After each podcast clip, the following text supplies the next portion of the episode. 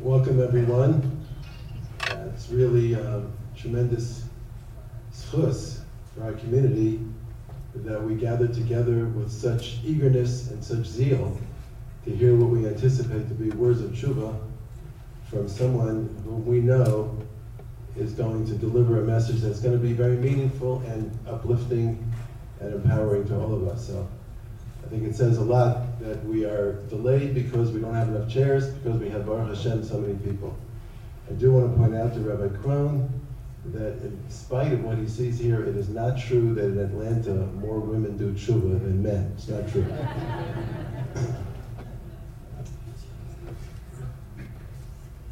I want to begin, first of all, by offering a yashikah to Congregation Ner Mizrach and to Rabbi Chosh uh, for co-hosting this and for initiating this particular tshuva project. This is the 15th year that Ner Mizrach and Beth Jacob have taken it upon themselves during a Sarasameh Tshuva to create a program uh, that will help help people move towards Yom Kippur properly. And in just a minute, we're going to have a chance to hear from Rabbi Chosh So Rabbi Krohn doesn't need an introduction, be old cliche, he needs no introduction. But I want to introduce you, the people, to Rabbi Krohn. And I would do so by saying that Rabbi Krohn is only what he is because of us. If Klal Yisrael didn't carry within its own heart a tremendous and constant longing for growth, for tshuva, for connection to HaKadosh Baruch Hu, Rabbi Krohn would be out of business. He'd, he'd just have to do Mila all day long. and even the Mila thing might actually, uh, that's another story. But, but the reason Rabbi Krohn is a success is because Klal Yisrael can be counted on to look for more, to look inside, to want to be inspired, to want to grow, to take an Aseret Tshuva, and to actually make a difference in our relationship with Kucha Baruch That's what it's all about. So this of this gathering is a tremendous Kiddush Hashem, and Amir Hashem every hear her tshuva that comes from every single person, not only will it be a chus for our Magid, for Rabbi Krohn, who will have inspired us in myriad ways, but it means that our entire community will literally be elevated because of the fact that we'll leave here with the thoughts of tshuva and thoughts of connection to HaKadosh Baruch Hu, thoughts of Torah as we come to Yom Kippur. So Yashikov to each and every one of you. Everybody had to make arrangements to be here. I know some husbands are home because they're babysitting so their wives could be here. Um, we're recording this, so we'll be able, Mr. Shem, to be able to share it. And uh, I want to ask Rabbi Kaman, please, to share a thought with us before we hear from Rabbi Kaman. The Drasha tonight is sponsored by uh, few families, the Ilun Neshama Yitzchak and Nisim, Luna bat Miriam, David ben Yoshua, Braina bat Marta. Rabbi Krohn does not need the introduction. I know Rabbi Krohn for almost 30 years. Baruch Hashem, I learned a lot from Rabbi Krohn. We in the same business. And uh, the, the topic Krohn is going to speak tonight is uh, unity. I had one ahara that I wanted to bring up as unity, unified community. A lot of communities around America are jealous of Atlanta because of unity that the Baruch Hashem exists in this community. Midrash tells us that Achab, the Dor Achab, that everybody was over Avodah Zarah, Hashem gave them Selicha Mechila because they were unified. I brought up in my shul one time, I want to point out, if you look around in this community, during the coronavirus, there was not, Beli Ainora, there was nothing happened in this community. And I give that as a zechut of unity that this community had. Rabbi Steinman always said, that we are going to say in the Aver Tefillot, Kotvenu, Zochrenu. Why don't we say me? Remind, remember me, write me. Why us?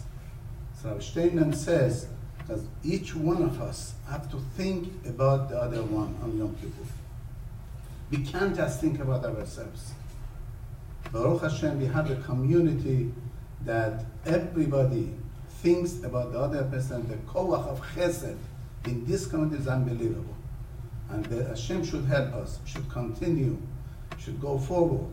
And we always look to have the unified community and the in the merit of this unified community, should be zochel Shalema. It is my honor to introduce you Rabbi Krohn, which it doesn't need introduction. Rabbi Feldman says no, it doesn't need introduction. He is known to everybody. Say Rabbi Krohn, I know who he is. Nobody even asked me, who is Rabbi Krohn? Whenever I, I bring a name, they tell me who are you're talking about. Rabbi Krohn, everybody knew. Baruch Hashem is Sefarim, and uh, his lectures is everywhere. Everybody hears him, and everybody inspires by him. I remember one year I went with you to Krakow, and uh, we went to Sarah Shamir, and you explained Sarah is unbelievable. The inspi- inspiration that I had with Rabbi Krohn is unbelievable. It's my honor and pleasure to introduce Rabbi Krohn. Also, want to thank the Jacob for hosting this, and it should be zocher to do this many, many years.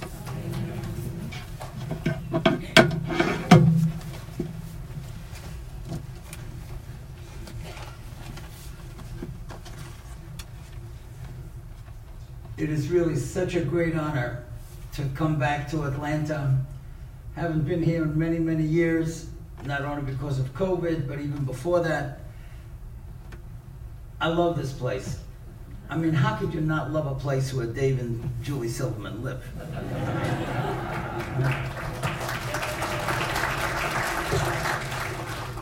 He's like my brother, she's like my sister, and it's been like that from the first time that I came here when Rabbi Emanuel Feldman was still the and Rabbi Mark Volk, if you remember, he was the assistant rabbi. That was 160 years ago. But uh, so that goes back a long time. I thank Rabbi Feldman for his kind words. I thank Rabbi Koshkaman for his friendship. As he said, we are both Moilim. We have shared many, many experiences together. And there's somebody that I really owe a tremendous amount of Akaras Hatoiv. I know she doesn't want that I should mention her, but she, she's been just wonderful. And her name is Shelly Ovdat. And uh, she deserves a round of applause because if not for her, you know, the plane trips and all the arrangements wouldn't have happened. So I thank her, Rabbi Tendler, all the wonderful people that helped bring me here. And I hope, as the Rabbana mentioned, that we'll be able to be inspired together. There's a very interesting posuk in Amos. Amos is one of the prophets. And the posuk is in Amos Gimel posuk Ches. And it says like this. Aryeh Shog, if a lion roared, Mila Yira, wouldn't you be afraid? You walk on holly, you walk on bramble, and uh, or Mary. I'm not going to say the other one, but whatever. I do my research. Okay. So Aryeh Shah, if a lion roars, Mila Yira, wouldn't you be afraid? So Mefarshim say something fabulous.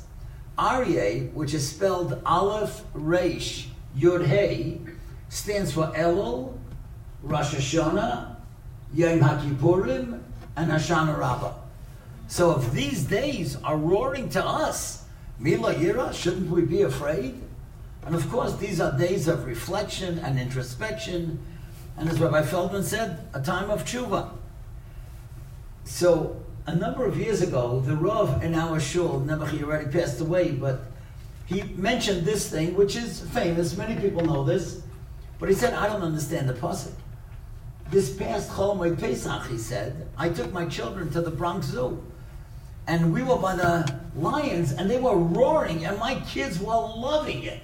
And they couldn't hear more and more of the roar. So, like, what does it mean? Aryeh Shog, Mela Yira.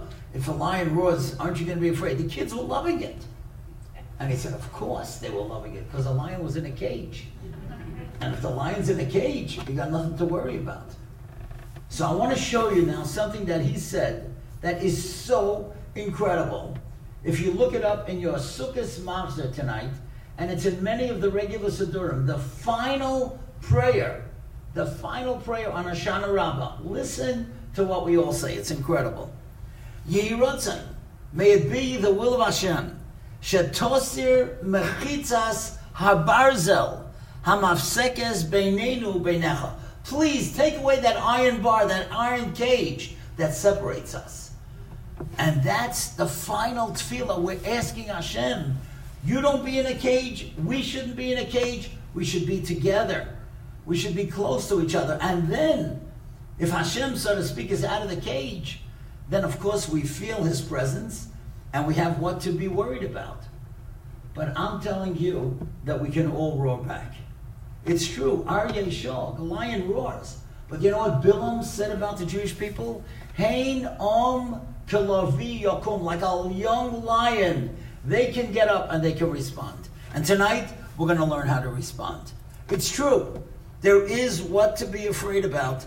Elul, Rosh Hashanah, Yom Kippurim, and Hoshana Rabbah. But we're going to learn how to roar back. And that's what Hashem wants. Hashem doesn't want us in a cage, and certainly not himself in a cage. But we're going to get close to each other, so to speak, and we'll be able to see how we're going to be able to progress. It seems to me that Hashem orchestrated a world event in an incredible way right before Rosh Hashanah. Last week, I came to London on Tuesday, the day after the funeral. It was arranged before that I would be coming on Tuesday, and thank goodness because Monday the whole country was closed.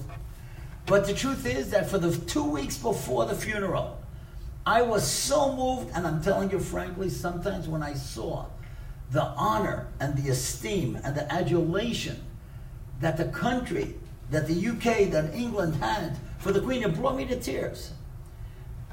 Such magnificence, such kavod, and such honor for Malchus. And it occurred to me, what are we doing for Rosh Hashanah and the Aseret Yemei? We're saying, Hamelech HaKodesh, God, you're the Holy King. Hamelech HaMishpat, the King who does Mishpat. And Rosh Hashanah, we daven Malchios. What are we doing to make Hashem the king? What kavod, what honor are we giving the king of the world? The way England gave to Queen Elizabeth. And I'll tell you something amazing. I got there Tuesday morning, and some people told me that they actually took their children to the funeral so that they should see King Charles and be able to make a bracha on him. Imagine that. There's a Gemara that says when you see a king, you're supposed to say a bracha. We don't have a monarch in America, so we don't even relate to that. So, what are we supposed to do to make Hashem the king? And I'll tell you something very interesting. Rav Elya Lopian takes one word of a Gemara and points out something fascinating. He says, the Gemara is in Rosh Hashanah Tazayin Amid Aleph, and it says like this. Hashem says, on Rosh Hashanah, I want you to say Malchios. Malchios means kingdom. Kedei shetamlichuni. So that you make me the king, but then the Gemara adds another word. Aleichem. On you. Don't just tell me I'm the king of the world. I know that. Hashem wants more than that. Not that just we say Hamelach Hamishpat Hamelach Hakodesh and we say Hashem is the king of the world. Shetam lichuni aleichem on you, every one of us. What can we do from tonight on that we feel that Hashem is the king? I'll give you an idea. What I think that every single one of us should do from tonight on, any mitzvah that you do, whether it's lighting candles Friday night, putting on a talus, putting on tefillin, sitting in the sukkah, shaking the lulav, when you say the bracha, this is how you should say it. When you say the words Elokeinu Melech, stop, pause for a second, and think. Hashem is our king. Why are we putting on tefillin? There's no logical reason to put on tefillin or to light candles Friday night. We are doing it because you, the king, are telling we, the subjects, to do it. So when you say the word Elokeinu Melech, stop and think, Hashem, you are the Melech. And that's why Hashem Kiddishonu That's why We are doing it because you've commanded us to do the mitzvah. So the first way that we can make Hashem a king is every time that we say a bracha, stop for half a second and think about that word, kingdom, melech, king. And then you say the bracha. And that's the reason why we are doing these brachas. We've gone through very, very difficult times. The last two or three years have been absolutely terrible for so many, many people around the world and our Jewish community as well. Rachmana litzlan, COVID, socially, financially, emotionally, terrible. And if that wasn't enough, Nebuch, then the 45 tzaddikim who died in Meron. And if that wasn't enough, then Surfside. Three months ago, I was in Surfside. It was the first yahrzeit. I can't tell you how heartbreaking it was to stand in front of seven shuls together and the widows of some of those people who were crushed in Surfside, the children, Yisayimim and the Yisayimais of those parents, Nebuch, who were killed that terrible night in Surfside in Miami. And if that wasn't enough, then came the problem with Ukrainian Jews. Think about this. We're almost dull to it already. Imagine if Chas v'sholem tomorrow morning got to leave Atlanta, and you could only leave with one baggage, one suitcase, and you were going to a country where you didn't even speak the language. You know what that means? Think about that. I was in Ukraine. I took a tour a number of years ago, just like Rabbi Koshkerman mentioned, that I've been to Krakow every year since 2003. I went to different countries where Yiddishkeit flourished. I was in Ukraine a couple years ago. I saw the yeshivas in Kiev. I saw the kids singing in camps, Jewish day camps, boys and girls, and they're all running. They'll never go back there. It's terrible. And then, of course, the loss of the Gadol Hador, the greatest Talmud Chacham, the greatest Oyev Torah, the greatest Masmid, Reb Chaim Kanievsky, Zechat Tzadik V'Kodesh Levracha. And some of you certainly know the name Zachariah Wallerstein, who one could almost say was a Gadol Hador in Kiruv. In New York, we lost somebody called Yankee Meyer, who started Misaskim, who has helped thousands and thousands of mourners. It's been a tough two, three years. And we will never, ever know why Hashem did all these things until Mashiach comes. But every one of us has to respond. If Hashem gives us a situation, gives us a challenge, we may not understand why He did it, but we have to respond. And that's what we're going to learn tonight. How did we respond to the last two, three years in such a way that hopefully that the coming year, Tufshin Pei Gimel, should be, or we're already in Pei Gimel, Teheshnas Pirsum Geula. It should be the year when the Geula, when the redemption is made public. So one thing I think that's so important is we have to know what is the ideal Jew. And it's very interesting. Rabbi Yitzchak Elchanan Spector, the Kovner Rav, once said about a pasuk in Truma, of all places, there's one pasuk he says that defines what every Jew should be. And that's the pasuk that talks about the wings that were on top of the Aron Kodesh. And the pasuk tells us like this: "And Shemois Chafei pasuk Chaf, V'hayu hakruvim, the wings, Parsei kinafayim lamaila, they spread the wings upward. But then we know on bottom of the wings there were two faces. Some say it was a little boy and a little girl. And the Pasuk tells us, Upaneim ishal Their faces were towards each other. So there's two elements of being a Jew. There's the Ben Adam Lamokim, Persek and Lamaila, through Torah and Tefillah. We focus upward towards Hashem, but we can never, ever forget the Pneim Ishal the Ben Adam. There are many people who learn tremendously, but have nothing to do with the community. That's not what the ideal Jew is. And there are many people who are good at heart and do tremendous chesed, but they don't learn and don't daven. That's not what the ideal Jew is. The ideal Jew is that combination that the Kovner Rav told us. Rabbi Yitzchak Elchana, Persik and Afayim Lamaila, and then Upaneyim Ishal So I want to tell you a delightful story, and we will see the cleverness how the Lubavitcher Rebbe, on the spot, was able to give a lesson that's a life lesson. In the early 1950s, that's when Rabbi Menachem Mendel Schneerson became the seventh Lubavitcher Rebbe. His father-in-law, the Rayatz, had passed away, and of course, when he became the Rebbe, he had a lot of time that he wasn't so popular the way he was at the end of his life. So when people came to him, he was able to talk to them. So a father from Brooklyn comes in where the Rebbe was in Crown Heights with his son, and he asks the Rebbe, he says, Rebbe, could you give my son a bracha, a blessing? He's going to become bar mitzvah. So the Rebbe says, sit down, let's talk. And he's talking to the boy and to the father, and suddenly he asks a question to the boy. The father was surprised. He couldn't believe he asked such a question. He said, Are you interested in sports? Kid said, Yeah. He said, What sport do you like best? He said, I like baseball. He said, Is there any team that you root for? He didn't even know the Rebbe knows there's teams, but okay. He said, Yeah, I'm from Brooklyn. I like the Brooklyn Dodgers. I mean, I grew up loving the Brooklyn Dodgers. I can still tell you the lineup of the 1955 World Series. But he said, Yeah, I like the Brooklyn Dodgers. So the Rebbe says, Does your father ever take you to the games? He said, Yeah, he took us two weeks ago and it was terrible. So the Rebbe says, What is it? What do you mean it was terrible? He said it was the seventh inning, the Dodgers were losing 10 nothing, so we left. So the Rebbe looks at the boy and he said, Did the players also leave? he says, The players, players can't leave. I'm a fan. You know, if I'm not interested, I can leave. But the players, they got to stay to the end. The Rebbe said, That's the lesson I'm trying to teach you. He said, Right now, you're so excited you're going to put on tefillin. You're so excited you could be counted for the minyan.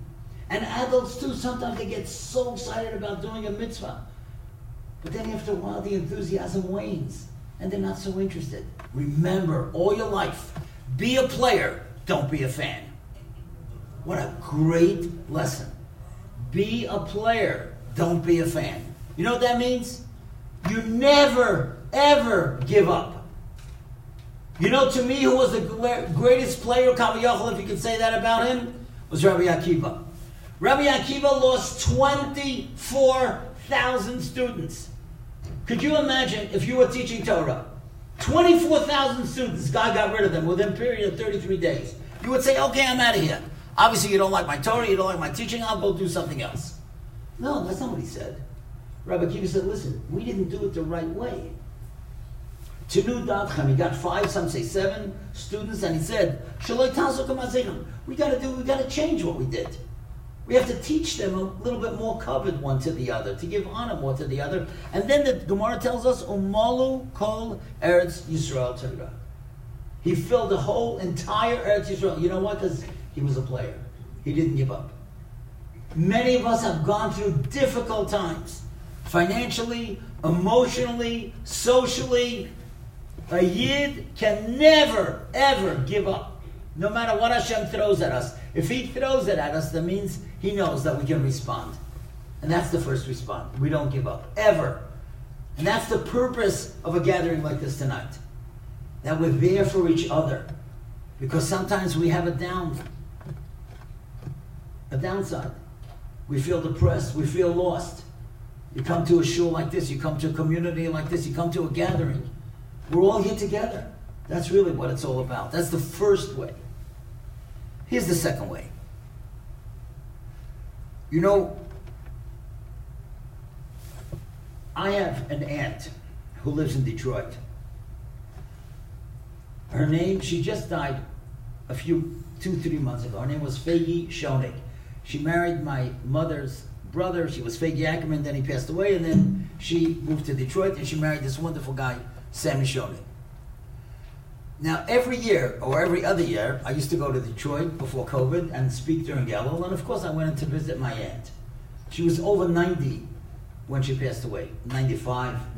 So when I saw her a couple years ago, you know, I asked her, Tante Fagi, how you doing? She says, well, I just got back from my exercise class. I said, what do you mean? I said, you're over 80. She said, no, I lead the class. You got to get these women moving. You know, she was very sprite, small and sprite and energy for 10 people. Now I knew, and some of us will certainly remember this horrendous day August 9, 2001, she was in Sbarro's.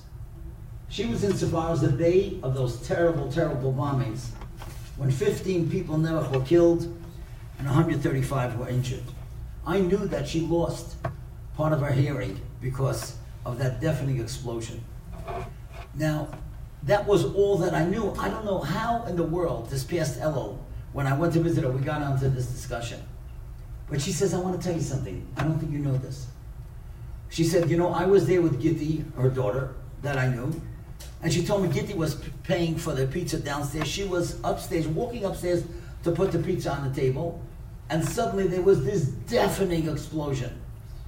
And because she was a short, thin little woman, she was blown and thrown against the wall. She lost her shoes. And in a second, her daughter came running up and said, Ma, we got to get out of here. She says, How can I get out of here? It's rubble and glass all over. I got no shoes. I said, Ma, if there was one bombing, there's going to be a second one. And sure enough, there was a second one.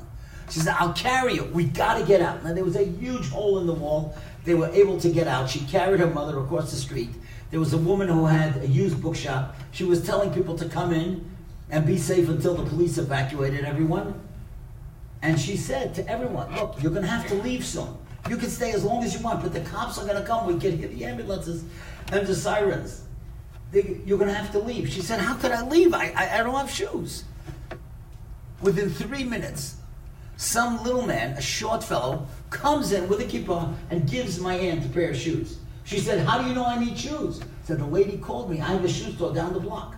I want you to take these shoes, never ever come back to give them to me. They're yours. Just be safe, take the shoes, and run wherever you can. So, and that's what happened. 20 minutes later, everybody had to leave, and she took those shoes and she went to Gitti's house. Gitti was taken to the hospital, but she was okay at the end, but she went to Gitti's house. I said to her, Fegi, you still got the shoes? She said, yeah, I got the shoes. I said, can I see them? I'd love to see them. She goes into her bedroom, she brings me back the shoes. I take a look, I see the Hebrew letters of the fellow from the books from the shoe store. He had a he's a Jewish fellow, and of course all the letters are in Hebrew. You know, Nalayim, whatever it was, whatever the name of the store was. And then listen to what she tells me. She says, I want you to know for the last 20 years, every time something happens to me, that I'm thinking, God, why did you make this happen to me? I go into my bedroom, I take off my shoes, I put on my Sbarro shoes, I stand and I look at them and I say, Thank you, Hashem, you kept me alive. And that's the second thing. I guarantee you, my Tante Fegi, when she grew up in Washington, D.C., never went to a Beis Yaakov. There were no Beis Yaakovs in those years. But that emuna, that trust, and that faith, and Hakoras HaToiv means recognizing the good, that's the second way that we exist. Every single one of us here tonight has so much good in this world, except we don't think about it. We're always thinking what we don't have. There are many people in this room that are still happily married. Many. Right? So, those of you happily married, tonight, before you go to sleep, just stand against the wall and say, Thank you, Hashem. I have a wonderful spouse. There are many, many people who have wonderful children and grandchildren and even great grandchildren. There are many people whose homes have been paid off. They have wonderful jobs. Do you ever stop to think the good that you have? You know what once occurred to me? The word Moedim that we say in Shemon Esrei, Moedim is spelled Mem Vov Dalad Yud Mem. It equals Bagamatria to 100. Why? It's no accident. Because you got to be grateful for 100% of the things that you have. And that's the second thing. Not only be a player and not give up. Realize we have so much good. Did anybody ever stop and say, Thank you, Hashem, for Rabbi Feldman?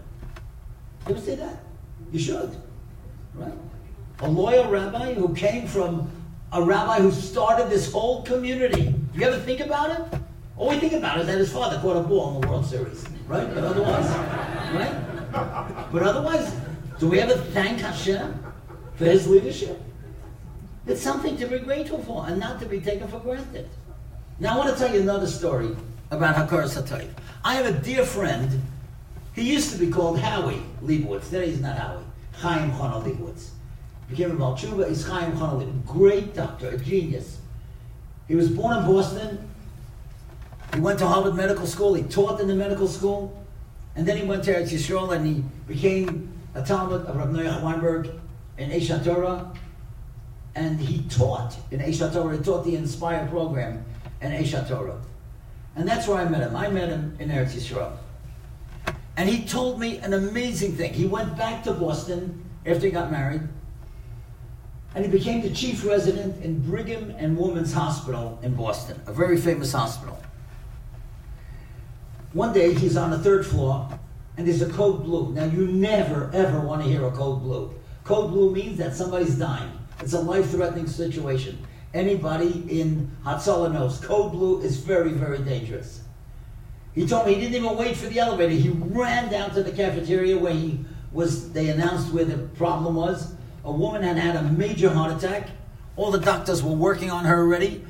And when he came in, everybody knew Howie was the chief resident. A doctor turned to him and said, Howie, we're losing her. There's nothing you can do. He said, let me try.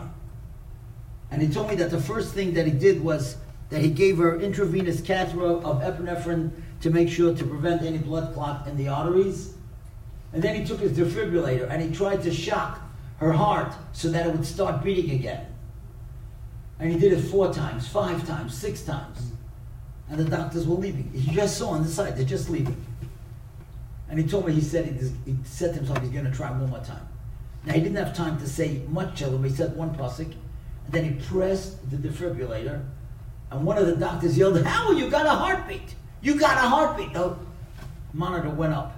And of course, he kept on pumping, and literally, he brought her back to life. He sent her up to ICU. Cafeteria was cleared, and he went back upstairs. This was 1 o'clock in the afternoon. 10 o'clock at night, he told me, he's thinking, should he go up to visit her? It's not really his patient.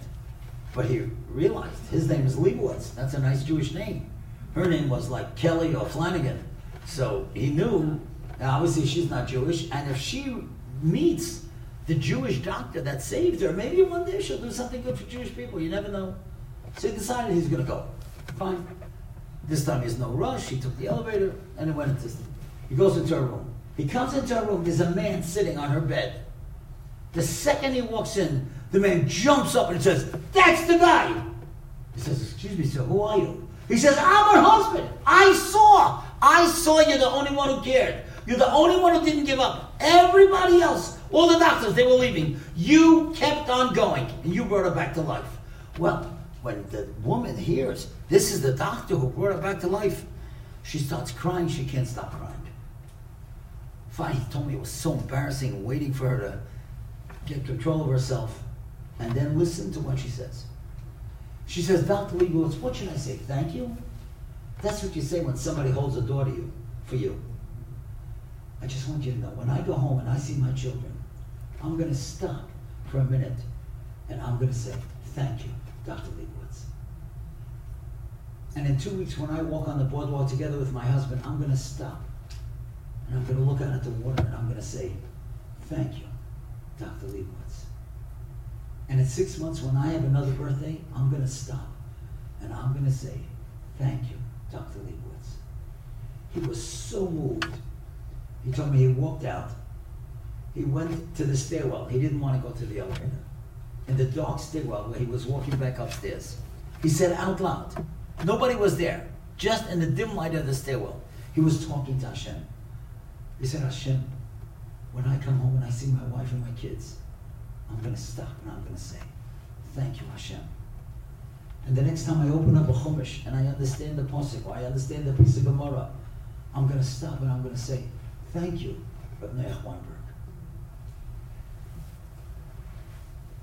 And now that I'm walking up the stairs, he said, and I'm not out of breath, I say, Thank you, Hashem. And that's the second way how we can cope. We have to begin to look at all the good that we have. And when you come home tonight and you see your kids and you thought they were going to be sleeping, don't get angry. Give them a hug. Tell them a story that you heard. Tell them a thought that you heard. Be grateful that you have a child that's home. Be grateful that you have grandchildren that you can see on Shabbos. Let's begin thinking about all the good. that we have. Now we said from Rabbi Yitzchak Elchanan that there's two parts of being a Yid. Persek in the fire Lamaila, facing upward through Torah and Tefillah, and of course being Adam Lachaveroi. Now, one of the tragedies, the great tragedies that happened recently, of course, was the passing of the Gadol HaDor. Rab Chaim Kanievsky, Zechat Tzaddik, Makodesh Sovrocha. Now he had tremendous, tremendous mind. There's no way that any of us will ever know what he knew. He finished Shas Yerushalmi, Shas Bavli every year, Chumash and Tanakh and Tilim and Zoyar, and he learned Kisra Arizal and Kisra Ramchal every day. It's beyond. We could never be like that. But one thing we could perhaps gain, and that was his Ahavas HaTorah, his love for study, his love for learning. Where did he get it? So I'll tell you something very interesting. You know, when he was a little boy, only four years old, he came from Poland.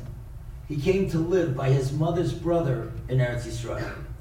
His mother's brother was the Chazon Ish, the Gadol HaDor, Rav Avram Yishaya Karelitz, Nebuch, Nebuch, he had no children, and he loved this little genius, his nephew, as his own child.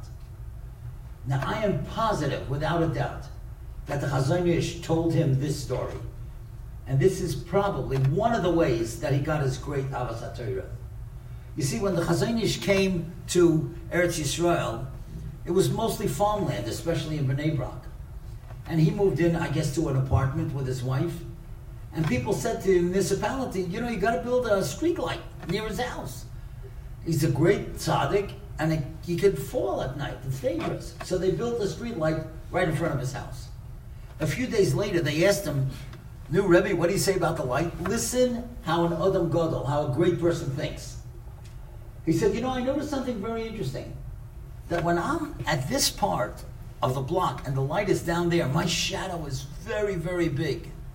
But as I walk closer and closer to the light, my shadow gets small. And when I'm next to the light, I have almost no shadow at all. And he said, You know, that light represents the Or HaTorah, the light of Torah. If somebody is very far from the light of Torah, they think, Oh, I know so much. I cover so much ground. The closer you get to the light of Torah, the more you realize you don't know. And so, therefore, you always have to be learning. That's why the Chazon Ish never stopped learning. And I'm sure he told it to his nephew, and that's why his nephew never stopped learning. And that's what we have to realize. The closer, the more we learn, the more we realize how little we know. Now, there's something else that he did that I think every father, every grandfather, and maybe even every mother can do. When he was a little boy, when Rab Chaim Kanievsky was a little boy, his father, the Steipler, Rabbi Yaakov Yisrael Kanievsky, was the Ador, he used to rock him to sleep, and he would sing a song to him when he put him to sleep. He did not sing Mary Had a Little Lamb. But I'll tell you what he sang. Now, I don't know the tune that he used, but I'll tell you, and it's so personal to me, as you'll see in a moment. What he did was he took the list of all the Mishnayos, from Brachas all the way down to Uktzin, and he made a song out of it. And every night, before he put his child to sleep, he would sing the song to him.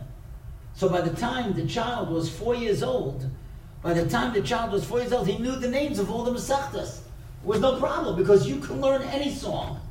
If Avram Fried, Mordechai Ben David, they take a song of the Piyut of Musaf or whatever, and we're not familiar with the words, you sing it 20 times, you learn it. Now, I will never forget when my son Eliezer, who's today a Rav in a place in Passaic, New Jersey, when he was in the fifth grade in Tveres Moshe. So he had a Rebbe, Chassidish guy, Rabbi Schweitzman.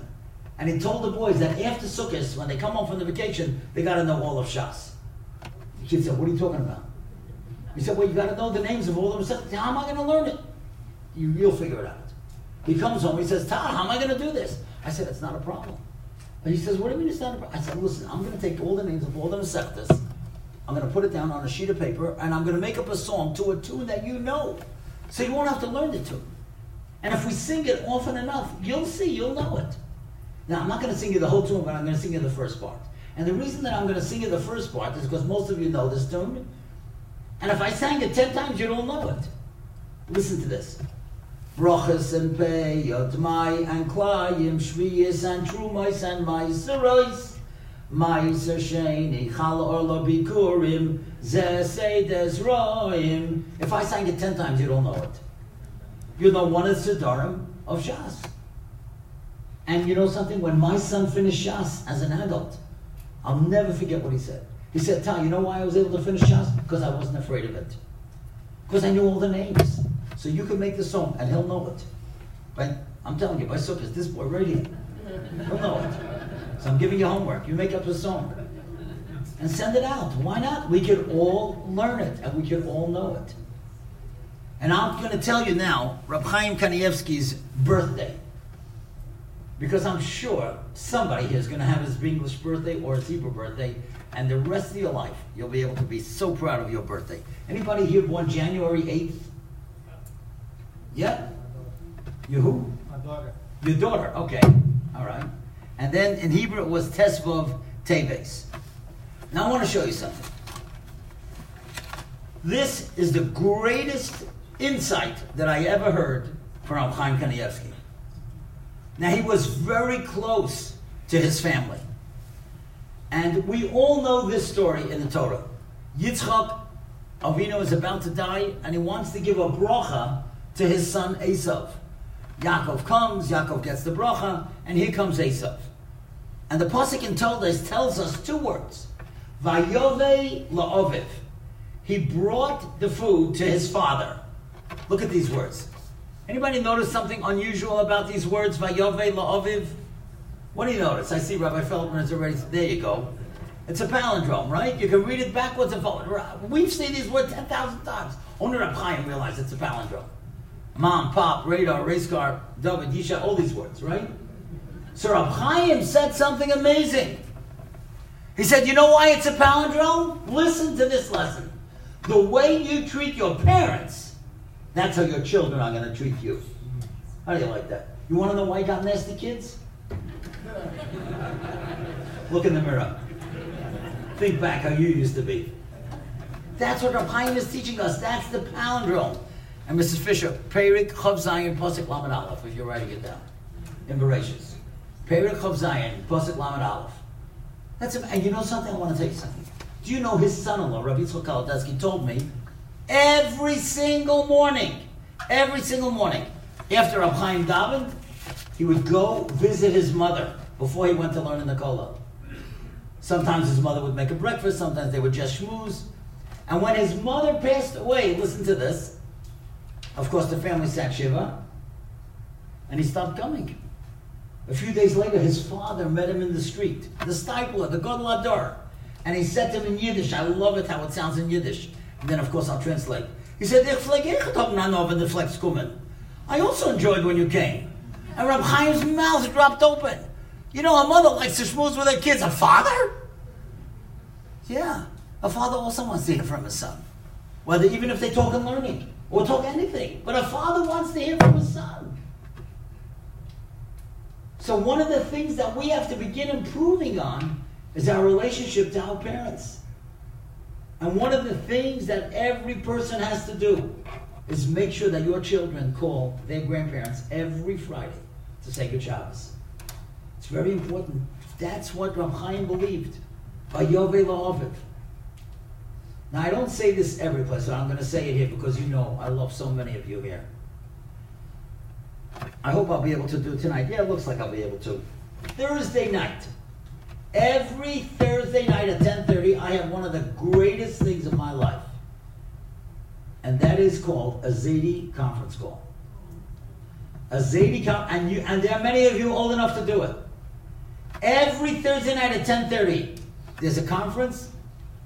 All my children and grandchildren, over 12 and 13 boys and girls, they all get on. and speak for 15 minutes tell them the latest story I heard, the latest psak from or whatever, anything that's going on. Of course, they interject as well. 15, 20 minutes. But nobody misses it.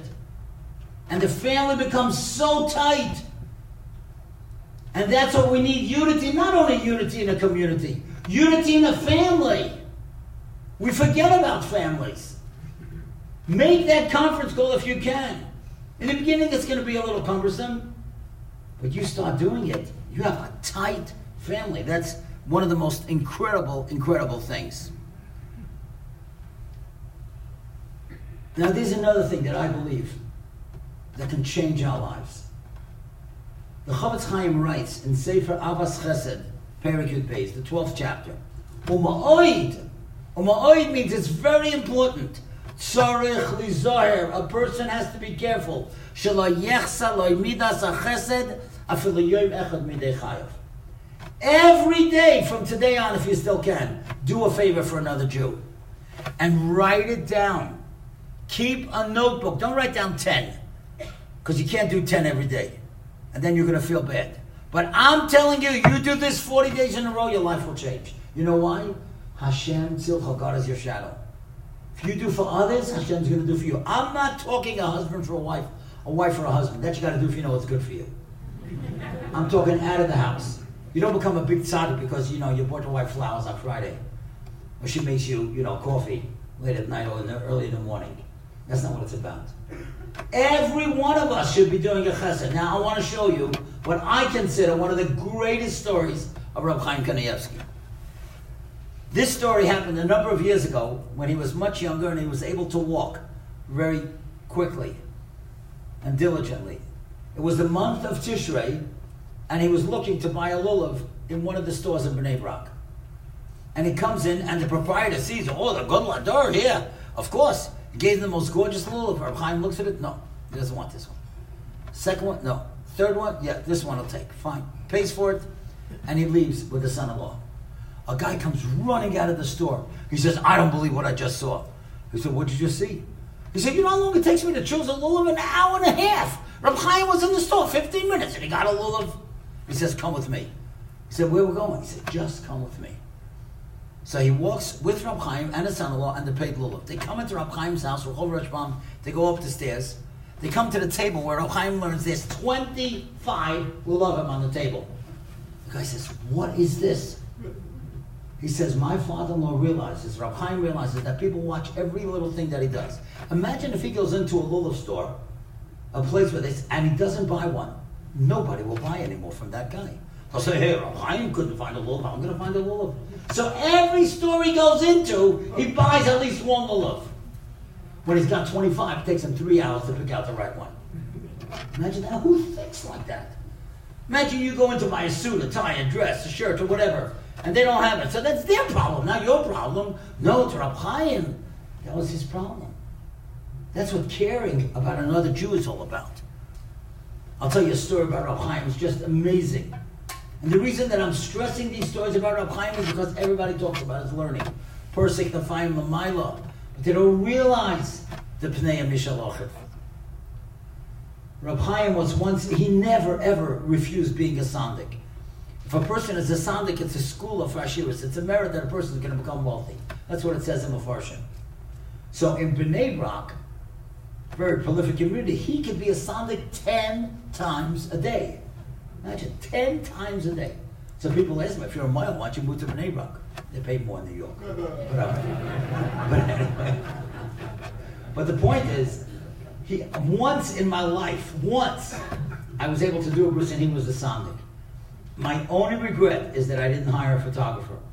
I'm very friendly with the Greenman family. They heard I was coming to Eretz. They said, listen, we'll have Chaim in the base If you come right from the airport, you'll be able to do the bris.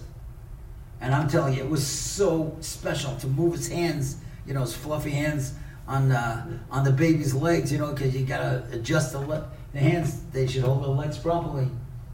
It was very special. So somebody found out he's going to a bris in Kiryat Shmona which was um, three hours north of, uh, of Bnei Brak. So a couple who never had no children came to Rab Chaim and they said, look, we heard that you're going up to Kiryat Shmona. Would you mind? We have no children. And on the way back, there's an Arab town. We know that many people don't go there, but if you're up there, see, Shunam, that town was where the Isha Hashunamis was buried. Elisha gave her a bracha in Tanakh, and she was able to have a child. So it's supposed to be very meritorious if a person davens at that gravesite in Shunam. He said, We'll meet you there. You come back from the bris. You have a driver. Let him take you to Shunam. We'll meet you at the gravesite and, uh, we'll daven together so we can have children. He thinks a moment. He says, Okay, we'll meet you there. Fine. Rab goes to the bris, has his driver bring him to Shunam. He gets out of the car. There are two busloads of people who don't have children and they're waiting to daven with. Rab Chaim takes a look and he says, What in the world is going on here? Now, he didn't say it exactly that way, but that's what he meant. Right? And he says, What happened here? So the guy says, Listen, Rebbe, I'm so sorry. I just started telling people that I'm going to meet you here. And these families, they also want to have children. So he said, Okay, fine. All the men sit on this side, the women on this side, and they all down. They down 15, 20 minutes. He told everybody to get back on the bus. Him and his wife were there, and they stayed another 10, 15 minutes, and they all went home. Now, I have a niece. Her name is Hanala Dollinger. She works in the Mayanei HaYeshua Hospital in Bnei Brak, in the obstetrical ward. She told me 9, 10, and 11 months afterwards. So many couples had never had children before. Some five years, eight years, nine years. They all were having children, and they were all from those buses. Her neighbor, Hannah Ladonja's neighbor, told me that, told Hannah that she went to Rab to say thank you. And Rab Chaim said, You're the 14th couple from those buses to have a child. That's part of being Adam L'Chavera. You want to hear what I think is the greatest, when you talk about unity, this is the greatest COVID 19 story that I know. The greatest, without a doubt. This was told to me by Mrs. Devorah Monk, who lives in Lakewood. In March 2020, when COVID was at its height and everybody realized that they were going to have to have a Seder alone, and many grandmothers and many people would have to be alone. Mrs. Monk told me she was terrified. She said, ever since I was a child, I was never alone for Shabbos. Either I was with my parents, my husband, my children, my grandchildren. Uh, how, how am I going to make a Seder? I don't even know how to make Shabbos alone. Listen to this. They have neighbors, and I spoke to the neighbors, but they didn't want to mention their names, so let's just call them the Beckers. So the Beckers said to Mrs. Monk, Look, your dining room window opens up to a little garden. And right on the other side of that little garden is our living room window. We're willing to move our dining room table into the living room. We'll open up the window. We'll have the Seder with our kids. You'll open up your window in the dining room. You'll be able to hear us. We can have the Seder together in two different homes. She said, You would do that? She said, Yeah, of course. You're like a bubby to our children. The kids love you. She said, Okay, wow, that would be great. The next morning, listen to this. Mr. Becker calls Mrs. Monk and says, You know, we really, my wife gave this great idea. We don't want to do it the first time, Pesach at night. What happens if it doesn't work the first Seder? How are we going to do it? How are we going to fix it for the second Seder? Let's have a trial run. Could you imagine? Let's do it Shabbos HaGadol. It was three days before Yontif. So Shabbos HaGadol, they moved the table into the living room, the Beckers. She was in the dining room, and she was able to hear how Mr. Becker made Kiddush, the kids sang Zmiros. Now she knew the Seder is going to be great. Erev Yontif, she told me she gets a knock on the door. The Becker kids are there with a Seder plate. The the Haroisis, the Karpas, the salt water, unbelievable. And the Seder went to 1 o'clock in the morning. It was phenomenal. 1.15, she's cleaning up. She gets a knock on the door. She's thinking, who's coming 1.15? Eliyahu HaNavi came a half hour ago. Right, who's coming now? She opens up the door. It's her kids. They walk 20 minutes where they live. They couldn't come inside, and they couldn't have the Seder with her, but they stopped their Seder. They wanted to know, Oma, you know, that's how they say it in, in German. How was the Seder? She said, it was phenomenal. She said, I felt as if Daddy came back. And she said, I had no idea the Beckers were Yekis, were German people. They sang all the songs the way Daddy did. Chagad Yevahisha Omda, Dayeno, I, I couldn't believe it. She told me all of a sudden her son Yehuda started laughing. She said, Yehuda, what's so funny? He said, Ma, I didn't want to tell you. A couple days ago, they called me up and they asked me if I would make a voice recording of all the songs that Daddy sang at the Seder so that we could learn them and sing them for you. Could you imagine? Who would think of that? That's what greatness is. And that's how we survive difficult times. And that's how we're going to make it through the next few years. When you think out of the box, when you're not thinking about yourself, you're thinking being a player, not a fan, having a Koras HaToiv, and understanding that we got to do chesed for each other And that's what unity is all about. Let me tell you one more story about unity, then we'll go to another section. This could only happen in Eretz Israel on an Egged bus. Most of us used to take Egged buses till we started renting cars. Right? So on this Egged bus, there's a driver. He's been driving the bus for 30 years. He loves his job. He's got a kind word for everyone. A Jew, a non-Jew, a man, a woman, from, not from, Litvish, Hasidish, no difference. He loves everybody. Fine.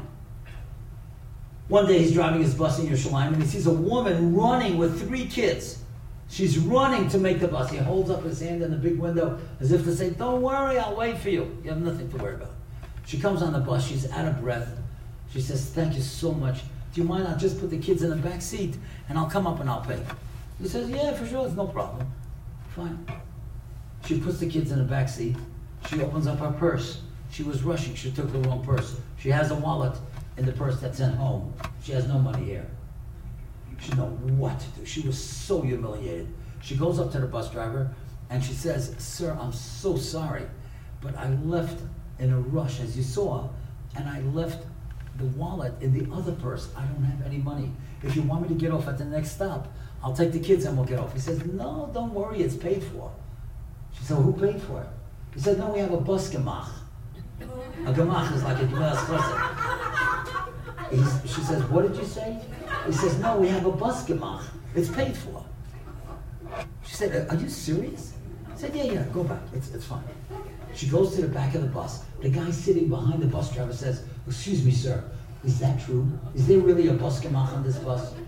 He said, Yeah. He says, Who's the bus gemach? He says, Me.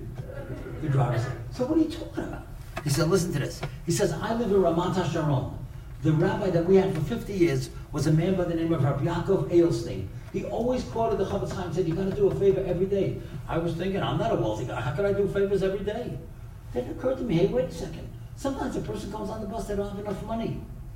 Or they left the person home. So I pay for it. And he takes out the card CCI, shows that he punched it four times, and he pays for it. Who thinks like that? That's what chesed is. That's what Jews are all about.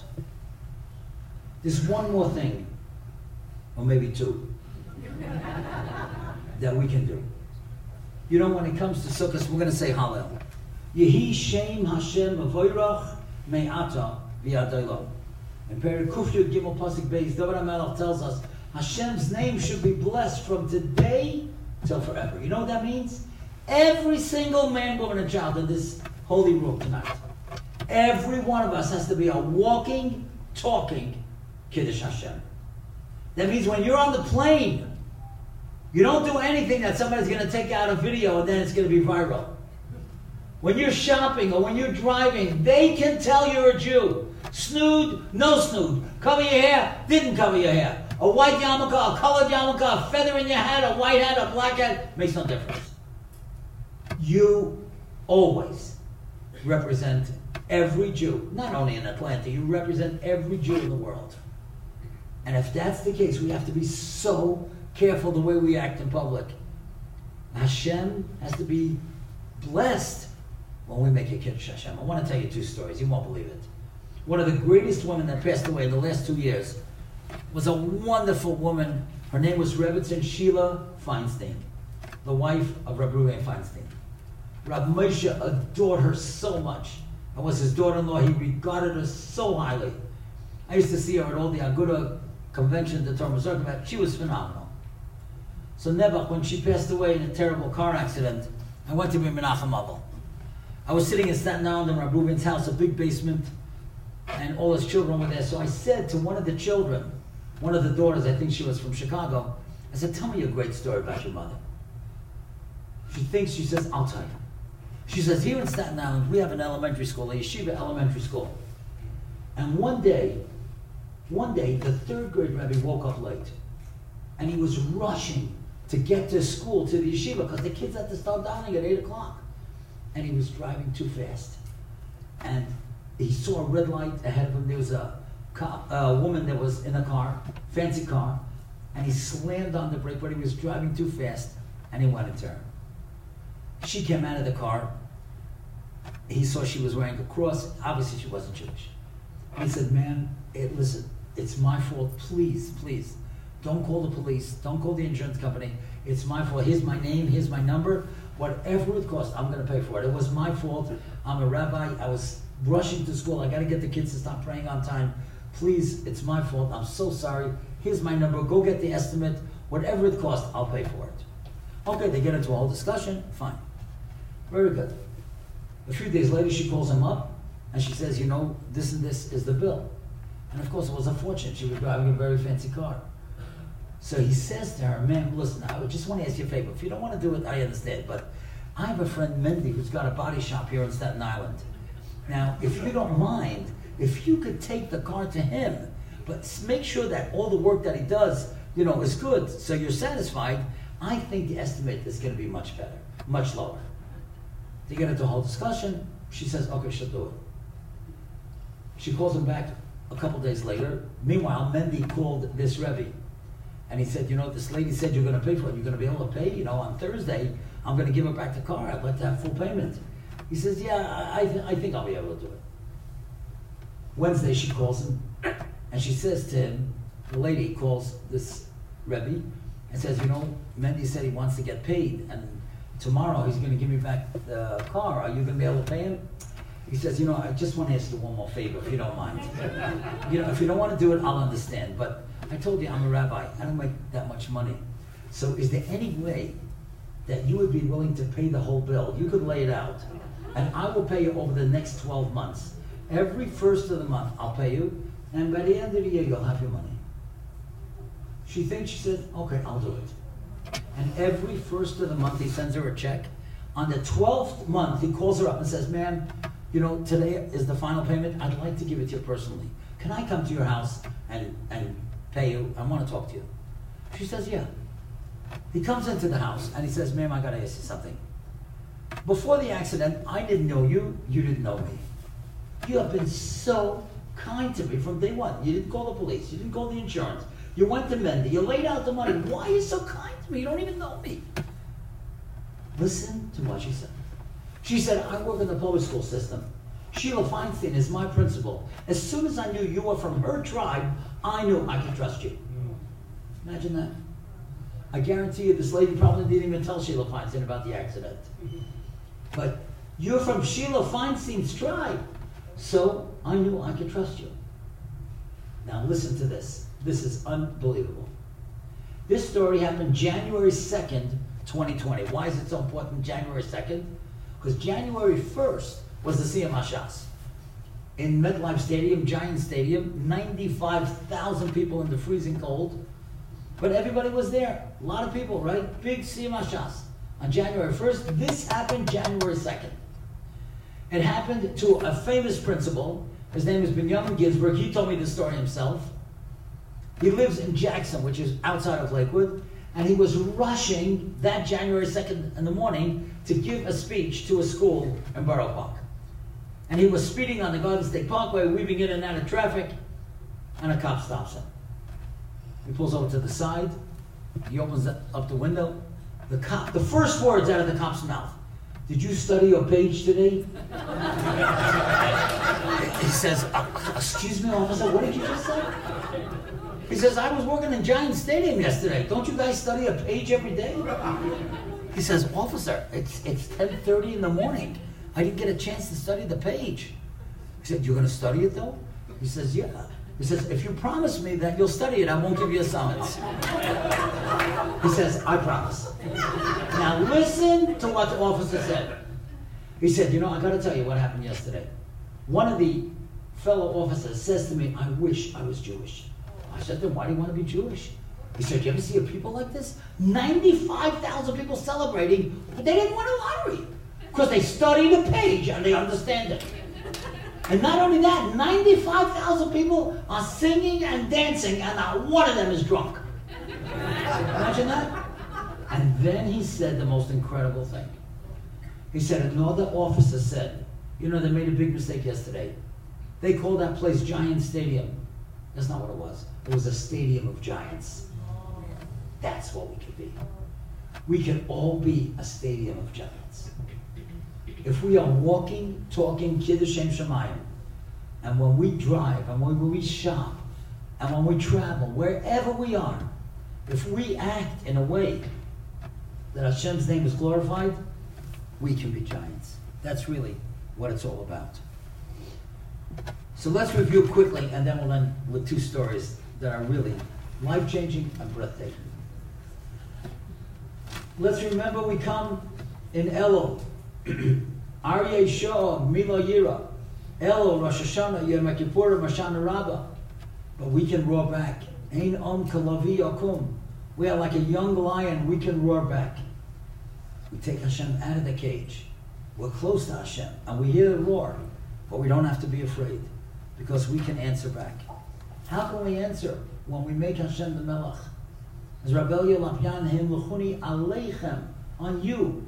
When we make the bracha tonight on whatever bracha we're making, stop by the word Melech. Think about it. Hashem is the king, and we're the subjects, and that's why we do all the mitzvahs that we do. Let's remember to be a player like the Lubavitcher Rebbe taught us. Be a player like Rabbi Akiva. Hang in there, never give up. Let's be people that are makir toiv, like my aunt with the Sbarro's, with the Sbarro shoes, with Dr. Leibowitz, who heard what that woman said. And so when he goes home and he sees his kids and his wife, he has what to be grateful for. And he understands the piece of Gemara, he's thinking about Rav Weinberg. We have so much good in this world. Let's think about that. Let's become people of unity and chesed.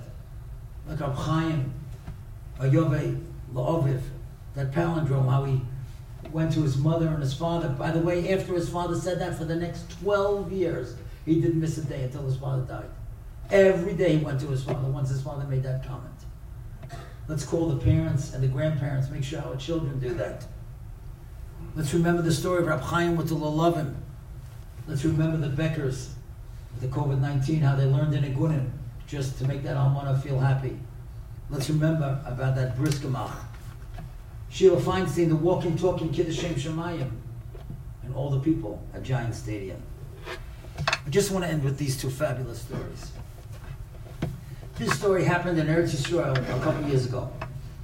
There's a family with seven children, very modest income. They live in Harnof, but the family is very, very tight, very close. And every year they go on a vacation. And they're very organized. They give the kids an itinerary. And they tell them, we're going here and here and here. Don't ask to go any other places. They're all expensive. This is what we can afford. And that year they were going to Tveria. they we're going to go jeeping in Tveria, a boat ride on the Kinneret. And the father and mother told all seven children, Mommy's going to make all the lunches, all the snacks. We're not going to restaurants or eateries. They're all expensive. This is what we can afford. And they gave each child a certain amount of spending money. Fine. They have to rent a car. Obviously, they can't afford their own car. And the first day they came to Netanya. As you're going up from Yerushalayim to Tveria, uh, you pass Netanya. Those of you who have been to Netanya, you know it's on the water, it's gorgeous. They take out the lunches from the car, they get some picnic tables, and they're sitting along the water and they're eating. They finish lunch, and the father says, Okay, let's get back in the car, we're going to go to Tveria now. Eight year old Zevi says, Abba, I can't. what's the problem? I have to use the bathroom, I have to use the facilities. Where are you going to find a bathroom over here? There's only picnic tables. They're, they're by the water over here, the Mediterranean. He takes a look, he sees a block away, there's a Jewish restaurant. He tells his wife and kids to get in the car, and he's going to walk with his little boy. He comes to the restaurant. He knows they're not going to be happy. He opens the door. There's a waitress standing at the door. She says, Can I help you? He says, Ma'am, please forgive me. I'm so sorry. I know that we're not coming to buy anything, but my son we have a very long trip to Tveria. My son has to use the facilities. Would you mind if he uses the facilities? He'll be very quick and he'll leave right away. She looks around the whole restaurant. She says, okay, make it quick. Fine. The little boy goes, does what he has to do, and he's back. He's walking out. The father meets him in the middle of the restaurant. They're almost out of the restaurant until the Israeli waiter, Rafi, sees him. And he explodes. What are you doing here? Who gave you permission to go in here?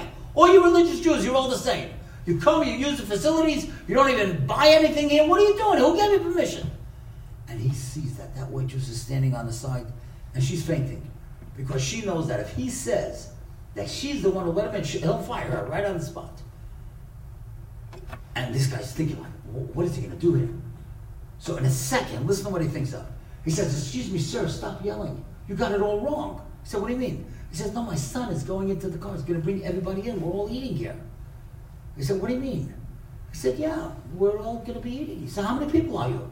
He said, We're nine altogether. Seven kids and two adults. I said, Oh my gosh, I'm so sorry. Said, Don't be sorry. Just set the tables. They set two tables, and the kids come in. First of all, the mother didn't even believe the kid. She said, We never were in a restaurant. No, Abba said, We got to come in. Fine. They never saw prices like this. They never saw food like this. They never saw portions like this. Every kid, the mother said, one dish and one drink. Fine. The kids are eating like they never ate before. And when they finish, so the waiter is coming to the table, and all of a sudden they notice that there's a lot of activity going outside the kitchen. There are six waiters standing, each one with a plate of ice cream on one hand and cake and sparklers in the other hand, and they're all marching towards this table. And the father stands up, he says, Excuse me, sir, you made a mistake. We didn't order dessert. So the owner of the restaurant comes. He says, Sit down, I want to tell you something. He said, You don't know what happened when you guys sat down. That waitress came into the kitchen, she started crying. We couldn't control her. We said, What's wrong? She said, Somebody just did something for me that nobody in my life ever did this for me. And she said, They didn't come to buy anything. It was only because he knew that I was going to get in trouble. I was already thinking Rafi was going to fire me. I was thinking, where am I going to get another job? The only reason they sat down to eat, this is the waitress telling everybody in the kitchen, is to save my soul, to make sure that I wouldn't get embarrassed. So for special people, we do special things. That's why we gave you the dessert. Okay, the kids are eating. They're so happy. And finally, when they finish the dessert, the father says to the waiter, could you give me a bill? So he brings him a bill, and on the bill it says, the next time you come, it's 50% off. So the father says, yeah, but what about this afternoon? You know, we just ate now. Listen to this. The owner of the restaurant comes over to him, and he says, in this restaurant, we have a policy. We only charge people. We don't charge malachim. We don't charge angels. Could you imagine? That's what we could be. We could be giants, and we could be angels. I want to end with this story. In Lakewood, a couple years ago, they announced that two days before Pesach, all the elementary schools are going to be closed, so that the rebbes, the teachers, could be at home and help the wives with everything that they need before Yontif. So now it's two days before Yontif. The fifth grade rebbe comes in to the kitchen by his wife and says, "You know, we have off. What could I do for you?" She says, "You really want to help me?" He says, "Yeah, of course."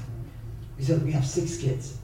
If you could take the kids, all of them, on a four-hour outing, that would be great. I could cook, I could bake, I could clean, just get them out of the house." So he's thinking like, well, "Where, where in Lakewood? What could you do for four hours?" Then he thinks, "Oh, Newark Airport. They have an air train. I don't know if you ever saw it.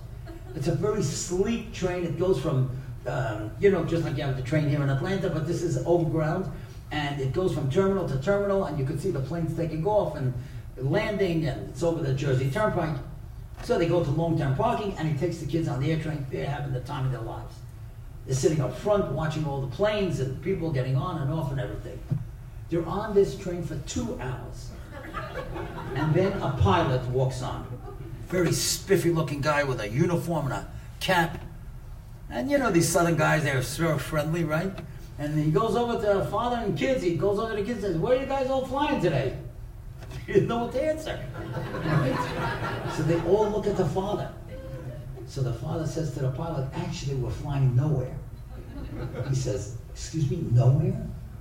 He says, Well, we have a religious holiday, and my wife you know, wanted to clean in the house and bake.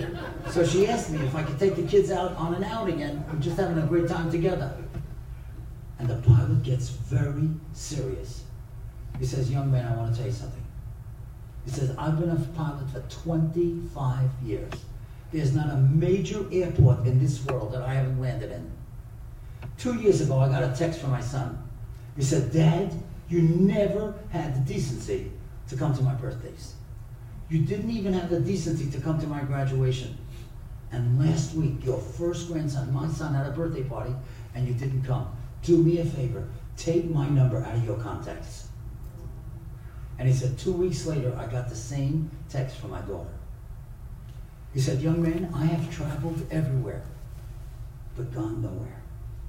You, with your children, you told me you're going nowhere, but with your children, you're going everywhere. And that's what the message is that we have to leave with tonight. Our children, our grandchildren, that's what we have to spend the time with. We're going everywhere when we transmit everything that we've learned in Aseret Yemei Tshuva, and anything in this wonderful shul, in this wonderful gala. Make sure you spend time with your children and give it to your children and grandchildren and great grandchildren. Then we're going everywhere. Otherwise, we're going nowhere. We can be lions, we can roar back, we can be giants, and we can be malachim. It's just a matter of giving chizuk to each other. And if we have that unity, I'll just end with this thing. My father, Oshalom, once told me this. I don't know where in the world he got it from. But he once said, I'll never forget this. Maybe he got it from the Reader's Digest, I don't know. But he said the word united and untied are spelled with the exact same letters. The only difference is where you put the I. If you put the I in the right place, a shul is united, a community is united, Klal Yisrael is united. You put the I in the wrong place, a shul chas v'shalom is untied, Klal Yisrael is untied, and a family is untied. Let's put ourselves in the right perspective tonight, all coming together. This is the right thing to do. Hashem should bless all of us. In Tov Pei Gimel, it should be that year of Pirsim Geula. It should be redemption, and that next year, B'it Hashem, Rabbi Feldman or Rabbi Koshkshan will host us in the Binyan Oma in Eretz Yisrael. Thank you for inviting me. Thank you for listening.